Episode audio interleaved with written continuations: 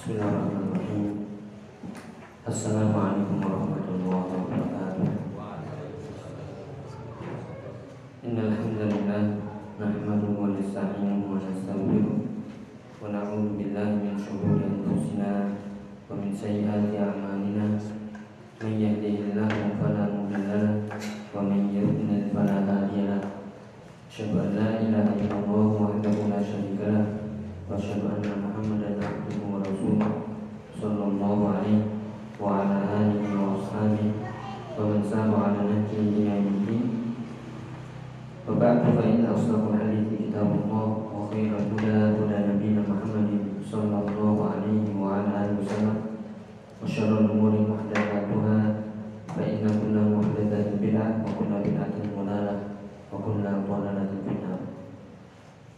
Alhamdulillah ya ikhwan rahimani rahimakumullah.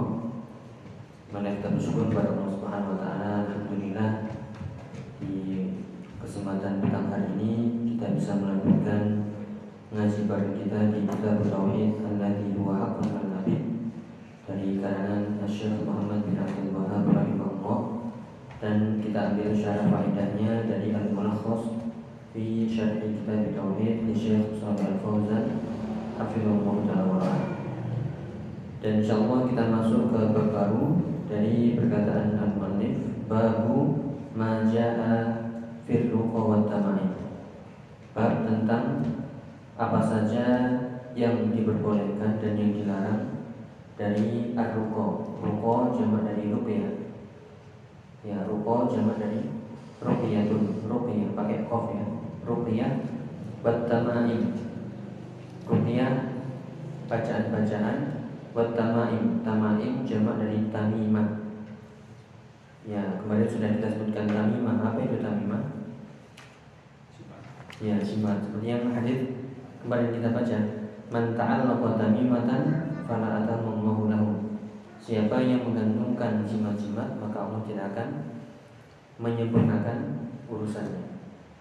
Ya jadi hal-hal uh, yang diperbolehkan dan yang dilarang tentang rupiah-rupiah, bacaan-bacaan, mantra dan jimat-jimat ya ataupun yang semisalnya.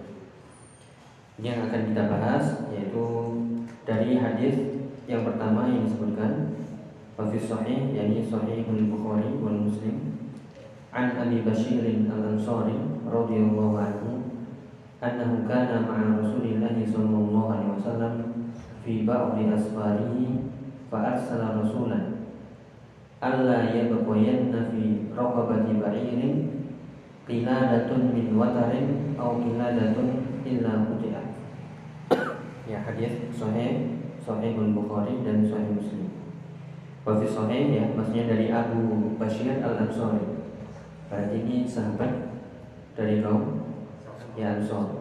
Annahu kana ma'a Rasulillah sallallahu alaihi wasallam. Kita sudah belajar ya annahu itu ada anna teman-temannya inna maka dia butuh isim.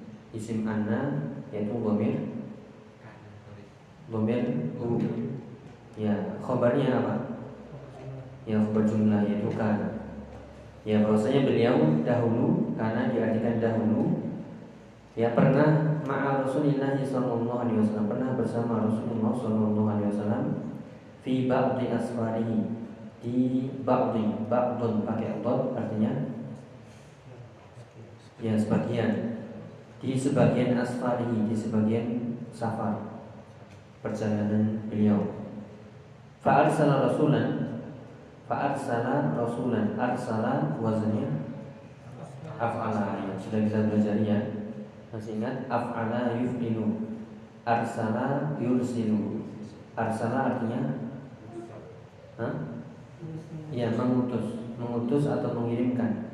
Rasulan seorang utusan. Siapa yang mengutus? Ya berarti di situ ada fi'il dan fa'ilnya. Fa'ilnya domir. Domir dua mustatir kembali ke Rasulullah SAW jadi Rasulullah mengutus utusan dengan mengatakan Allah itu dari kata an dan la. Ya kemudian ia berkoyana kita sudah belajar ya di situ ada apa itu paling di belakangnya ada huruf apa?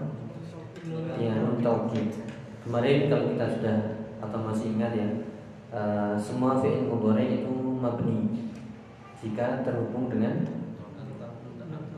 ya yaitu nun niswah dan nun taukid. Ya, di sini kalau dia bergabung atau tersambung dengan taukid, dia mabni ala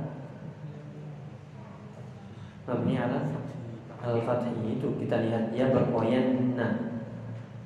Kita lihat huruf terakhirnya ya, ya berkoyanna. Asalnya itu ya beko. Ya, seperti di soal kemarin akra'u menjadi akra'anna. Ajlisu menjadi ajlisanna.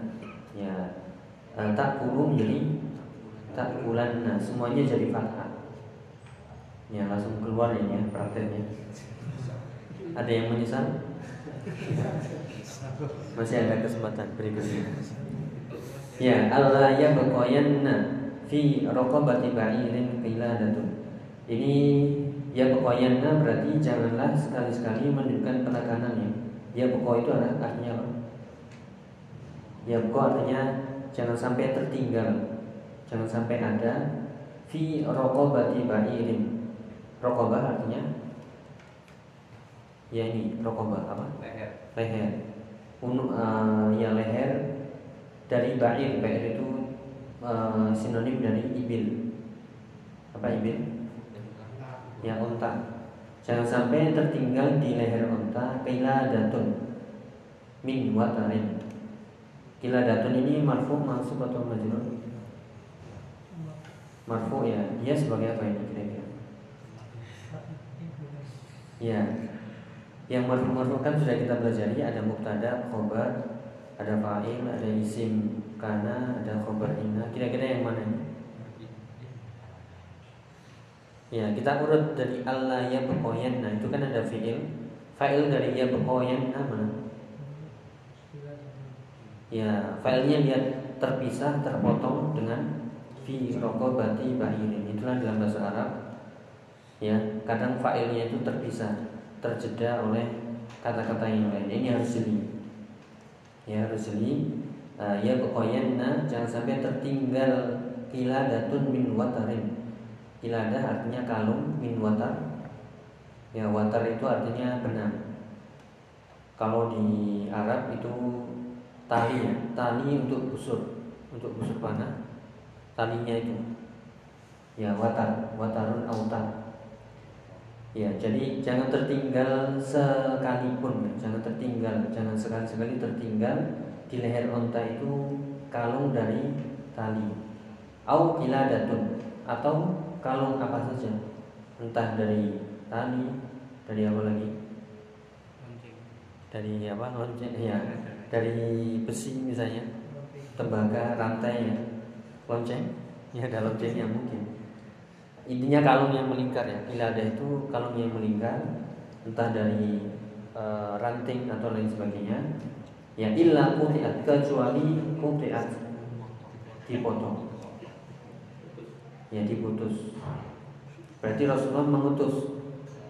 Yaitu setiap utusan untuk melihat onta-onta kendaraannya ini ada kalungnya nggak?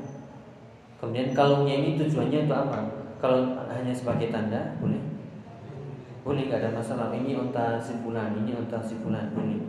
Ini unta mahal, ini unta ya biasa boleh. Tapi kalau tujuannya adalah mencegah apa? Ya mencegah biar untanya ini nggak sakit-sakitan misalnya, atau biar untanya ini selamat dari musibah ketika perjalanan ya biar ontanya ini uh, cepat sembuh dari sakitnya dan sebagainya. Maka ini termasuk bagian dari memakai jimat. Itu ke onta ya suruh motong. Kalau ke manusia? Ya lebih lagi. Ya apa kaitannya onta? Onta biarin aja sakit. Tapi bukan ngurus sakitnya onta atau musibah yang menimpa onta tapi keyakinan kita. Kita naruhnya ke ke hewan. Tapi keyakinan kita? Ya keyakinan kita apa? Yang meyakini bahwasanya yang bisa uh, menyembuhkan penyakit mencegah balak ya mencegah mudarat itu adalah melalui ya ini, keyakinan ini yang di uh, yang harus di apa diperbaiki dan harus dihilangkan. Karena itu bagian dari syirik yang sudah kita bahas. Uh, memakai jimat-jimat seperti ini hukumnya syirik aswar jika hal itu dijadikan sebagai wasilah saja. Tapi kalau sampai meyakini benda itu dengan sendirinya mampu mencegah yaitu mudarat atau mendatangkan manfaat maka ya dia termasuk atau tergolong kepada syirik yang syirik akbar kalau dengan sendirinya. Ya kita lihat di sini ya bagaimana Nabi SAW uh, eh, mencegah satu daroni yaitu menutupi segala macam pintu-pintu kesyirikan meskipun itu pada hewan. Nah, maka dari sini bisa kita ambil faedah mau ditaruh di mana pun ya jika itu kita anggap sebagai jimat pemberi keberuntungan membawa berkah atau membawa hoki mau ditaruh di mana pun maka syirik tetap syirik. Ditaruh di onta syirik. Di mobil ya. Mau taruh di mobil di bagian bawah tak kelihatan ya tetap. Mau dipakaikan di mana? Di rumah ya mau dipakai di mana? Ya di peci ya ditaruh di mana pun tetap syirik. Kenapa? Karena itu menjadikan sebuah wasilah sebab yang sebenarnya bukan sebab menjadi sebab. Ya padahal semuanya itu ya manfaat dan mudarat semuanya itu di tangan Allah Subhanahu wa taala. Ya, di sinilah uh, dalil pertama uh, bahwasanya terus ini akan dijelaskan bab-bab yang mengurangi kesempurnaan tauhid atau bisa jadi membatalkan tauhid baik itu syirik akbar ataupun syirik asghar. Ini ada tambahan sebelum kita baca. Akan ini bahasanya dalam masalah uh, ruko. Tadi apa? Ya, rukyah, bacaan, mantra rukyah. Rukyah ini ada dua, ada rukyah syariah.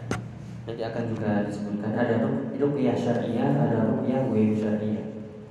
Ada rukyah yang disyariatkan, ada rukyah yang tidak disyariatkan. Kapan rukyah dikatakan disyariatkan? Bacaan-bacaan, mantra-mantra itu. Ini ada empat syarat bisa ditambahkan. Uh, rukyah syariah ada syaratnya. Yang pertama, antakuna kholiyatan min syirki. Gak boleh ada unsur syiriknya. Kalau ada syiriknya sudah ya bukan rukyah syariah, rukyah haram. Tidak disyariatkan. Jadi kalau kalau tidak ada nah, kalau tidak ada kesyirikannya maka boleh. Ya misalnya dia baca tapi apa? Ada ritual-ritual apa? Ya entah itu harus menyembelih apa, menyembelih ini atau harus ini ritual-ritual kesyirikannya maka tetap syirik meskipun yang dibaca itu Al-Quran misalnya. Kemudian rukyah bacaannya ya e, ataupun bacaannya tidak boleh mengandung kesyirikan. Nyata dia pakai bahasa Arab, tapi sebenarnya dia manggil manggil jin, manggil arwah-arwah. Ya, nggak semua bahasa Arab indah, ya, nggak semua bahasa Arab baik. Kemudian yang kedua, antakuna bil lughati arabiyah. Ini harus ya. Harus dengan bahasa ya kalau rukyah pakai bahasa Jawa ya atau bahasa-bahasa lainnya. Nah ini kalau kita di ya kita lihat peroki, perukia itu bahasa Arabnya roki, roki pakai kof. Dia komat kamitnya itu bahasa apa?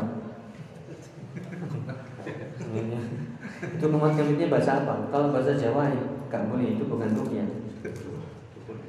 Ya jambi-jambinya.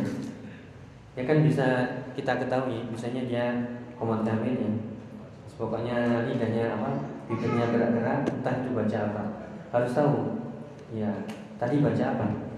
Baca Quran baca Arab baca doa? Atau baca mantra jangan-jangan? Ya maka harus pakai bahasa Arab. Kalau selain bahasa Arab ini enggak syariah. Dari sini sudah mulai mengerucut ini. Ya yaitu tidak boleh ada kesyirikan. Kemudian harus dengan bahasa bahasa Arab. Kemudian antakuna mafhumatan ma'lumah bahasa Arabnya pun harus diketahui dipahami. Jangan sampai bahasa Arab tapi tadi manggil-manggil atau bahasa kuali ya.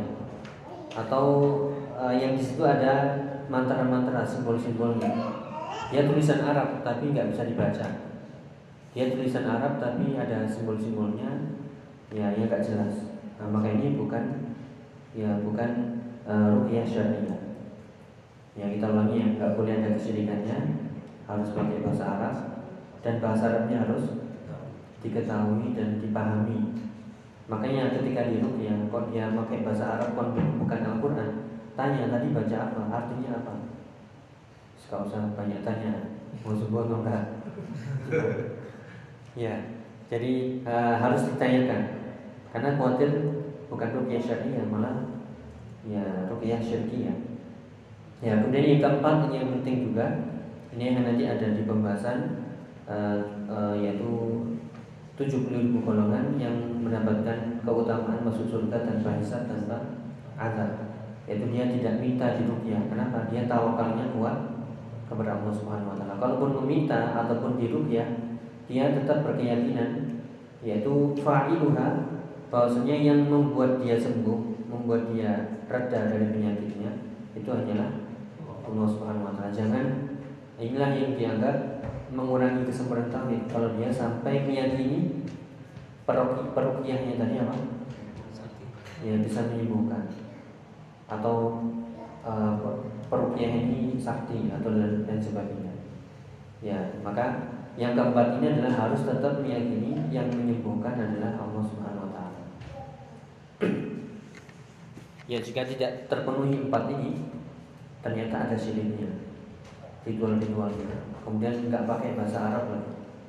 Atau bahasa Arab tapi nggak jelas, terbalik-balik. Atau e, tidak ketahui ini bahasa Arab dari mana. Arab mana? Nggak tahu.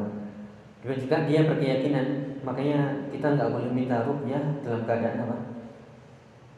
Tawakal kita sedang ya sedang turun. Sehingga seolah ya biasanya sudah berobat ke sana kemari. Nggak ada hasil akhirnya dikasih tahu oh, di sana loh ada orang yang bisa berukiah bisa cepat sembuh. Akhirnya dia datang itu dalam keadaan apa? Ya berharap sudah ketemu orangnya sudah ya kayak wah sudah sudah tawakalnya sudah rendah sudah hilang. Sehingga dia pasrah kepada peroki orang yang merukyah ini harus dihindarkan.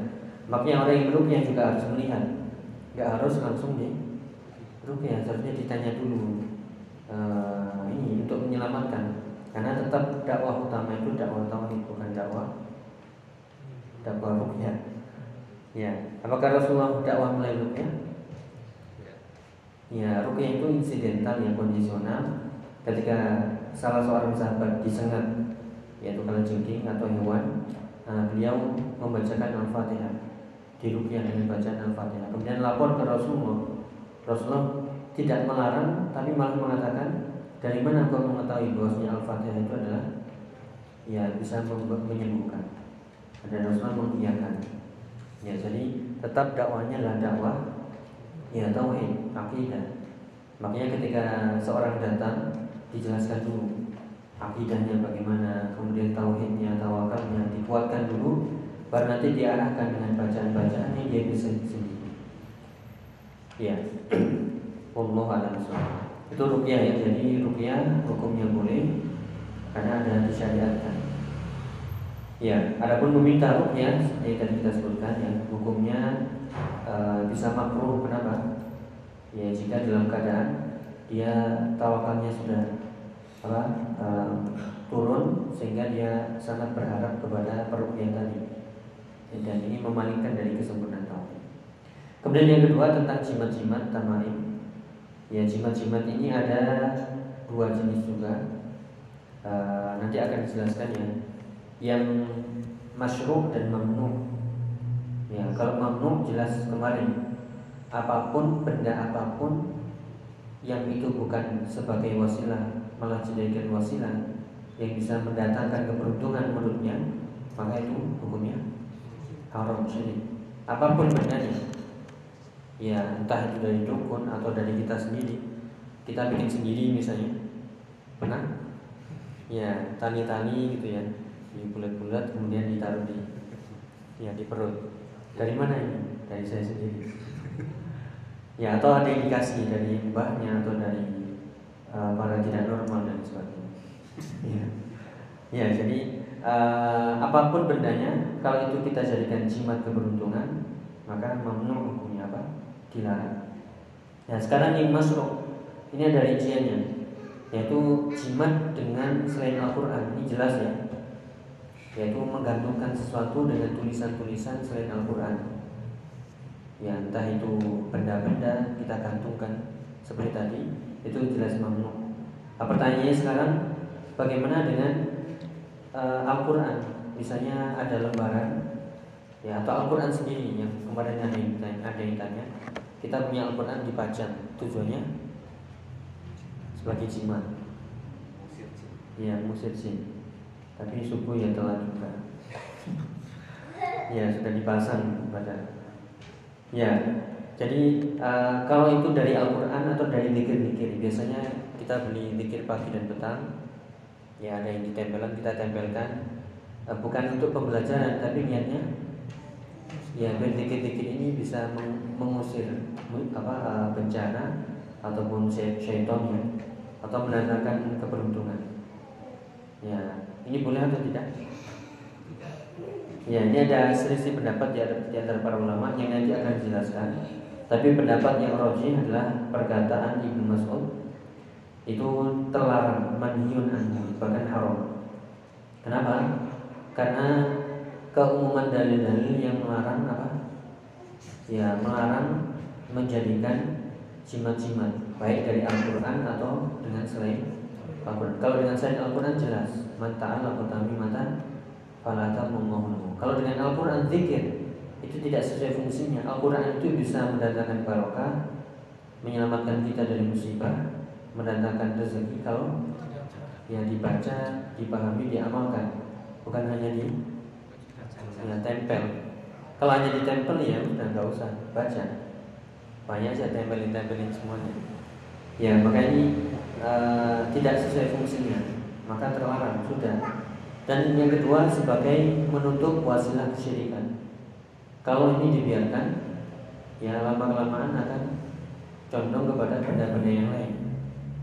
Ya dan kita lihat perbuatan Nabi SAW kebiasaan Nabi. Apakah Nabi pernah mencontohkan menempelkan yaitu lembaran-lembaran Al-Quran sebagai jimat. Para sahabat ya tidak.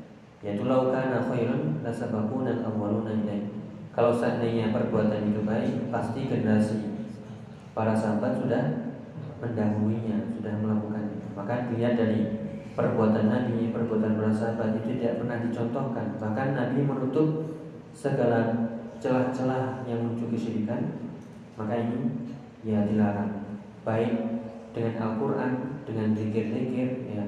Yang tujuannya sekali lagi ya tujuannya untuk sebagai jimat, sebagai apa? Mendatangkan keberuntungan atau mencegah dari musibah atau bala. Kalau sebagai hiasan, ya sebagai hiasan gimana? Ya, apa faedahnya? Apakah Al-Quran sebagai hiasan? Ya, apakah dikir-dikir tadi sebagai hiasan? Hiasan fi qalbi filkon di hati kita. Ya kan kita mungkin ada yang pernah hafal doanya ya Allah jadikanlah Al-Quran itu apa? Ya nurun fil penerang hatiku. Ya, itu kalau kita baca. Ya kembali ke tadi uh, itu sebagai penutup wasilah wasilah menuju kesyirikan. Sehingga apa pun dengan Al-Quran atau dengan dikir-dikir ya ini tidak pernah dicontohkan oleh Nabi dan para sahabat maka kaidahnya adalah tutup pintu-pintu yang menjurus kepada kesyirikan semuanya. Ya. Ya kemudian uh, sebab yang lainnya kalau ini dijadikan ya misalnya uh, Al-Quran kita tulis atau dikir-dikir ya kita tulis tapi nggak ditempelkan di tembok-tembok di tapi kita tulis di kertas kemudian kita ikat ya kita jadikan kalung ditaruh di anak-anak boleh sama saja mau tadi mau digantung di mana pun ya mau di anak di hewan di motor ya ada yang punya mobil ya ada gantungan Allah. Ambil itu ambil. Ya ini keberuntungan. Sama? Ya sama itu tamimah. Ya uh, apalagi kalau ini diberikan ke anak-anak kita lihat anak-anak mainnya ke mana kalau ke kamar mandi ya kamar mandi masuk ke tempat-tempat kotor masuk, jatuh, diinjak-injak, biarin aja ya. Nah ini lebih lagi. Ya maka tidak ada adabnya, tidak ada adab uh, menjaga bacaan-bacaan atau uh, Al-Quran tadi. Maka dari sinilah uh, perkataan Mas'ud dijadikan hujah dalil bahwasanya hal itu terlarang mau dengan Al-Quran atau tidak dengan Al-Quran kalau itu dijadikan tamimah jimat-jimat keberuntungan mau ditempel di mana pun di rumah di mobil di apa bedak warungnya atau di mana pun pokoknya di pagar-pagar ya biar nggak masuk ke juri misalnya. Ya maka ini semuanya adalah ya haram. Ya bisa itu syirik asghar kalau itu hanya sebagai wasilah. Sekali lagi itu wasilah yang sebenarnya bukan wasilah. Ya apakah ada dari, dari Nabi? Nggak ada justru menjadi wasilah itu kalau kita baca kita pahami akan mendatangkan barokah ya tapi kalau ditempel-tempel digantung-gantung ya tidak sama sekali. Ya dari sebelah ya semuanya itu terlarang bisa syirik asghar yang menjadikan wasilah. Padahal itu bukan wasilah. Atau syirik akbar kalau meyakini benda itu sendiri ya mempengaruhi atau mendatangkan manfaat atau mencegah ya itu ya tambahannya dari uh, hukum ruqyah dan jimat-jimat ruqyah ada syariah tadi sudah kita sebutkan empat syarat. Ya dan e, menggantungkan benda-benda yaitu e, dari Al-Quran atau bukan dari Al-Quran hukumnya terlarang. Ya haram. Atau di sini disebutkan tambahannya.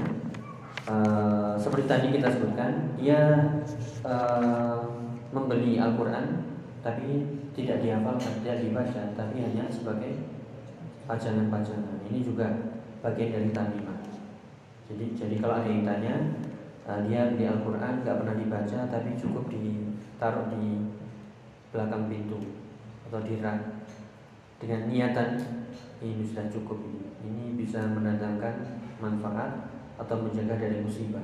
Maka itu sama dengan menjadikan Al-Quran sebagai jimat. Hukumnya terlarang. Ya ada yang berkeyakinan seperti itu ya nggak boleh Ya Al-Quran boleh kita taruh ya kita seperti ini, tapi tujuannya untuk menyimpan. Ya bukan dengan Al-Quran itu sendiri, kemudian nanti rezeki baru ada rezeki datang atau musibah terhindarkan tidak. Ya ada yang ditanyakan dari hukum dan jimat-jimat tadi, baik dengan Al-Quran atau dengan selain Al-Quran. Ya.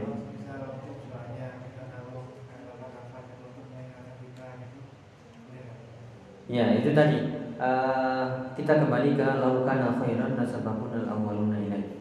Kalau hal itu baik, ya, apakah dahulu para sahabat mengingat-ingat hal itu dengan ditempel-tempel? Kecuali kalau pembelajaran, misalnya sekolah ya, untuk pembelajaran anak-anak yang hafalannya mungkin kadang lupa, kadang ini, maka harus ditunjukkan. Ini baca doa ini, baca doa ini.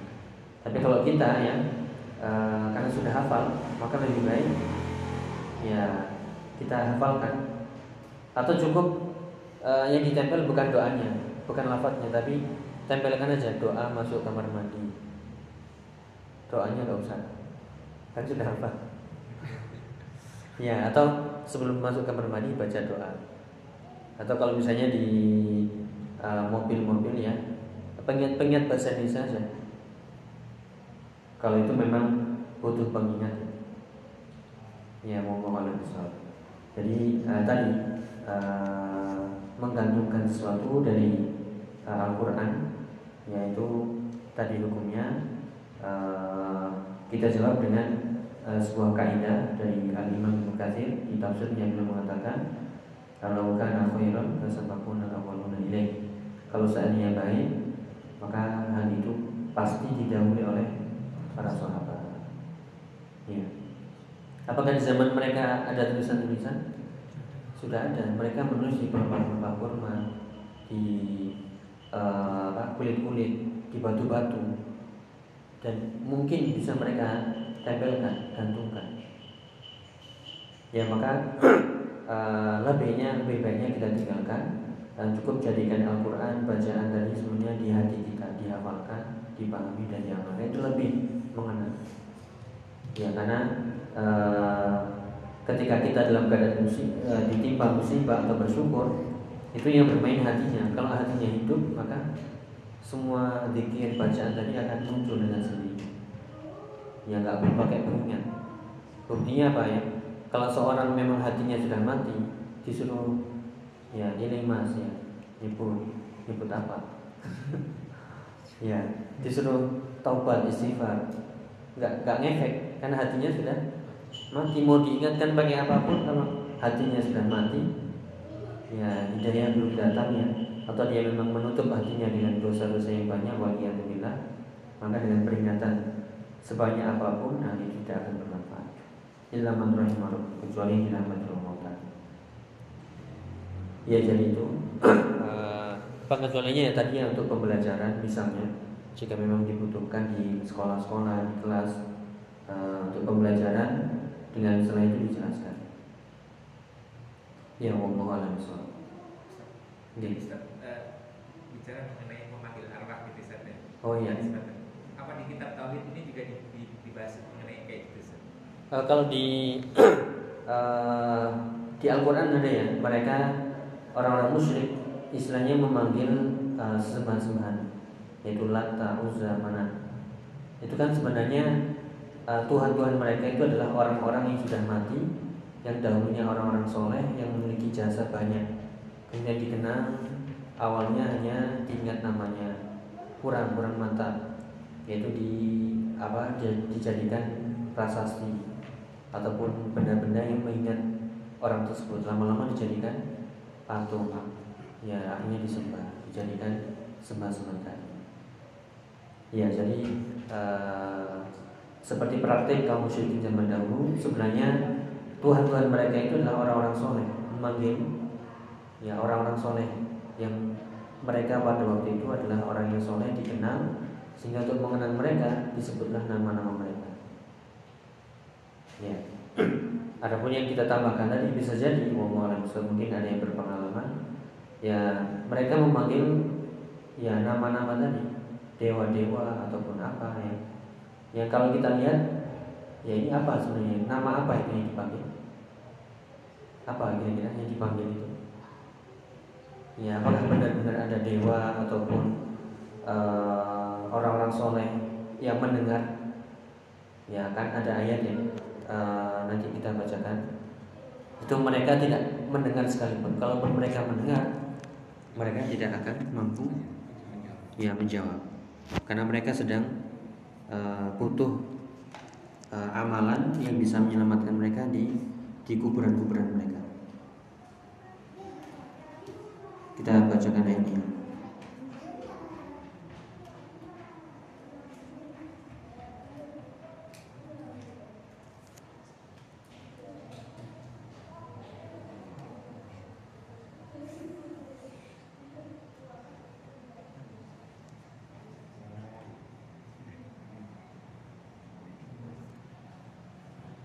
Ya di ayat apa ini? Dua.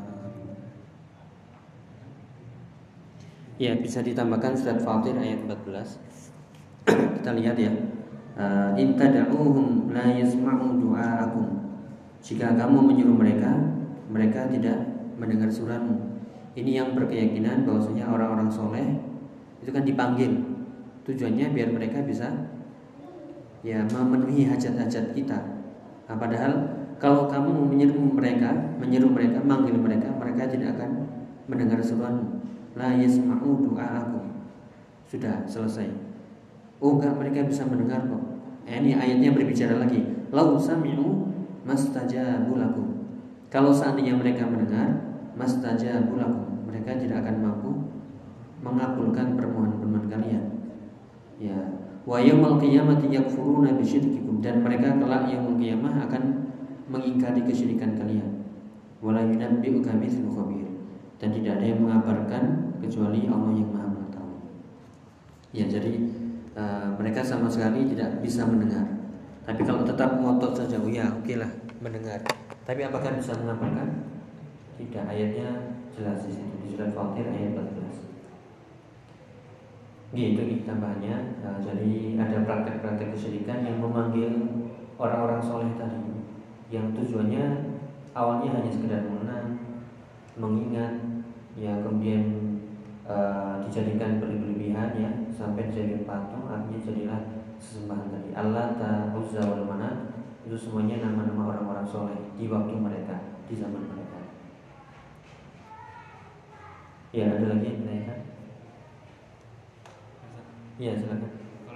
Eh kemarin kan dijelaskan kalau jimat itu Hmm. eh, bukan malah menguntungkan Iya, keadaan iya. ya, malah sebaliknya berbalik sebaliknya gitu. iya Tapi ada yang ada aja gitu yang pakai jimat, terutama anak-anak sekarang kayak misalnya tawuran gitu. oh iya ya kan ya pakai ilmu kebal gitu. Iya. Nah, itu kan malah apa? Bikin Sakti. dia sakti gitu. iya Bukan sebaliknya keadaan itu ya. iya Itu gimana, Ustaz? Ya itulah yang dinamakan apa? Istidroj. Dan istidroj ini lebih berat. Ya itu bisa jadi Allah mengizinkan. Karena itu semua Yang perlu kita yakini Kalau seorang memakai jimat dan ternyata jimatnya mujarab Nah ini kita diuji. Kita meyakini jimat itu Dengan sendirinya mendatangkan manfaat Atau itu hanyalah dengan izin Allah sebagai ujian dan musibah? Ya sebagai ujian. Yang kita yang melihat seperti itu tetap kita nggak meyakini enggak itu dengan izin Allah sebagai ujian musibah untuk menguji keimanan kita. Apakah kita yakin bahwasanya jimat-jimat tadi ya mendatangkan manfaat atau mudarat? Padahal ayat atau hadisnya yang jelas yaitu man ta'allaqa tamimatan fala atammu lahu. Itu siapa yang pakai jimat-jimat untuk menyempurnakan sebuah urusan, maka Allah tidak akan menyempurnakan urusannya. Tapi kenapa kok terjadi? Itulah ujian. Ya, kita meyakini hal itu uh, ya uh, berlaku ataukah ini sebagai ujian. Dan kita harus yakin pasti suatu saat itu akan membinasakan orang yang memakainya. Karena itu bagian dari istidroj. Ya, ini adalah ya Allah membiarkan dan ini uh, seperti tadi atau di ayat uh, hadis nanti kita sebutkan man ta'al syai'an wukila ilaih. Siapa yang bergantung kepada sesuatu maka Allah akan telantarkan urusan. Mungkin saat ini sekali sekali berhasil kebal. Ya, berikutnya ya uh, makanya ini uh, istidroj ya dan ini lebih berat karena bisa jadi kalau mungkin dia selamat di dunia ya tapi tidak akan pernah selamat di di akhirat sebagaimana hal ini terjadi ya pada orang-orang yang uh, melanggar perintah Allah, orang yang bermaksiat. Orang yang bermaksiat itu seharusnya itu hidupnya apa? Sengsara gelisah. Tapi kalau kita lihat nggak sholat tapi rezekinya lancar istrinya banyak mobilnya. Ya mobilnya juga ganti-ganti. Nggak sholat tapi. Terus kemudian kita mengatakan oh kalau gitu nggak sholat aja ya. Ya atau kita pakai jimat aja. Itulah istidroj ya akan tapi uh, itu yang kita lihat bagian dari takdir kauniyah tapi kita ingat takdir syariah berkata lain bahwasanya yang disyariatkan itu bukan bermaksiat bukan memakai jimat tapi apa menghindar darinya dan kita harus yakin wa may yattaqillaha yaj'al lahu makhraja wa yarzuqhu min haitsu la yahtasib. Ya, jadi itulah uh, kadang Allah memberikan sesuatu ya dengan kebalikannya sebagai ujian. Ya? Apa? Iya, sama. sama gitu. Sama. Isi-isian itu ya. Iya. Iya, sama. Ya, ini ada tahu Iya. Tapi ada yang bilang Ustaz, Apa? ada yang bilang nih, Ustaz bilang ke ada yang nanya gitu. Nah, Ustaz ini bilang katanya kita jangan percaya sama benda itu, Oh, tapi iya. kita percaya sama Allah bahwa benda itu bisa eh apa Allah melalui benda itu gitu. Hmm. Itu termasuk apa? yaitu syirik kecil yang kita sebutkan. Eh, dari mana kita mengetahui benda ini yaitu menjadi sebab mendatangkan manfaat. Ya, ini berarti syubhat itu. Eh, Iya tetap yakinnya kepada Allah, tapi benda ini dengan izin Allah, ini kata-kata benda ini dengan izinnya mendatangkan manfaat ini dari mana? Apakah ini terbukti secara dalil? Dalilnya ada nggak ada? Terbukti secara hisi ya, misalnya eh, kalau itu obat jelas terbukti. Tapi ini nggak ada kaitannya syar'i nggak ada, hisi nggak ada, secara akal nggak ada, nggak nyambung. gitu. Kemudian kita jadikan wasilah. Nah tentu tidak mungkin Berarti ustadznya sesat ya? ucapannya. Karena itu uh, memelintir ya, memelintir. Karena jadikanlah sebab secara sebab syar'i dan sebab akli yang uh, menjadi sebab. Kalau selain itu, uh, contoh yang paling mudah ya, misalnya kalau kita ingin uh, dapat uang misalnya ya kan cara-caranya yang normalnya kalau kita ya bekerja. Ya bekerja cari nafkah yang halal entah itu uh, apa dalam apa sopir dagang dan sebagainya. Tapi ada cara-cara yang bukan sebab mendatangkan uang misalnya ya misalnya dia melakukan ritual-ritual katanya bisa mendatangkan uang. Kemudian keyakinannya eh, nggak uh, apa yakin Allah itu yang menurunkan uang. Tapi ini wasilah ini apa yakini bahwasanya ini wasilah yang bisa mendatangkan kan nggak nyambung. Sama dengan jimat tadi. Sesuatu yang nggak nyambung tapi dijadikan wasilah. Itulah kesyirikannya. Ya tapi kalau kita misalnya ya wasilahnya dagang kemudian bekerja ini wasilah secara akal bisa kita lihat. Satu tambah satu jadi dua. Jelas. Jadi itu itu bagian dari subhat ya. Subhat yang uh, mengiyakan atau memelintir kebenaran yang harus kita hindari ya karena jelas uh, yaitu mantan atau tamimatan pada ada lagi? Ya silakan oh pengaruh juga. Ya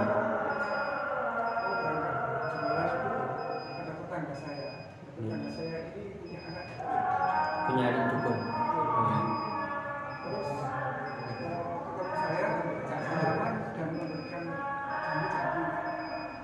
jambi-jambinya berupa? Apa? Bahasa Jawa ya Oh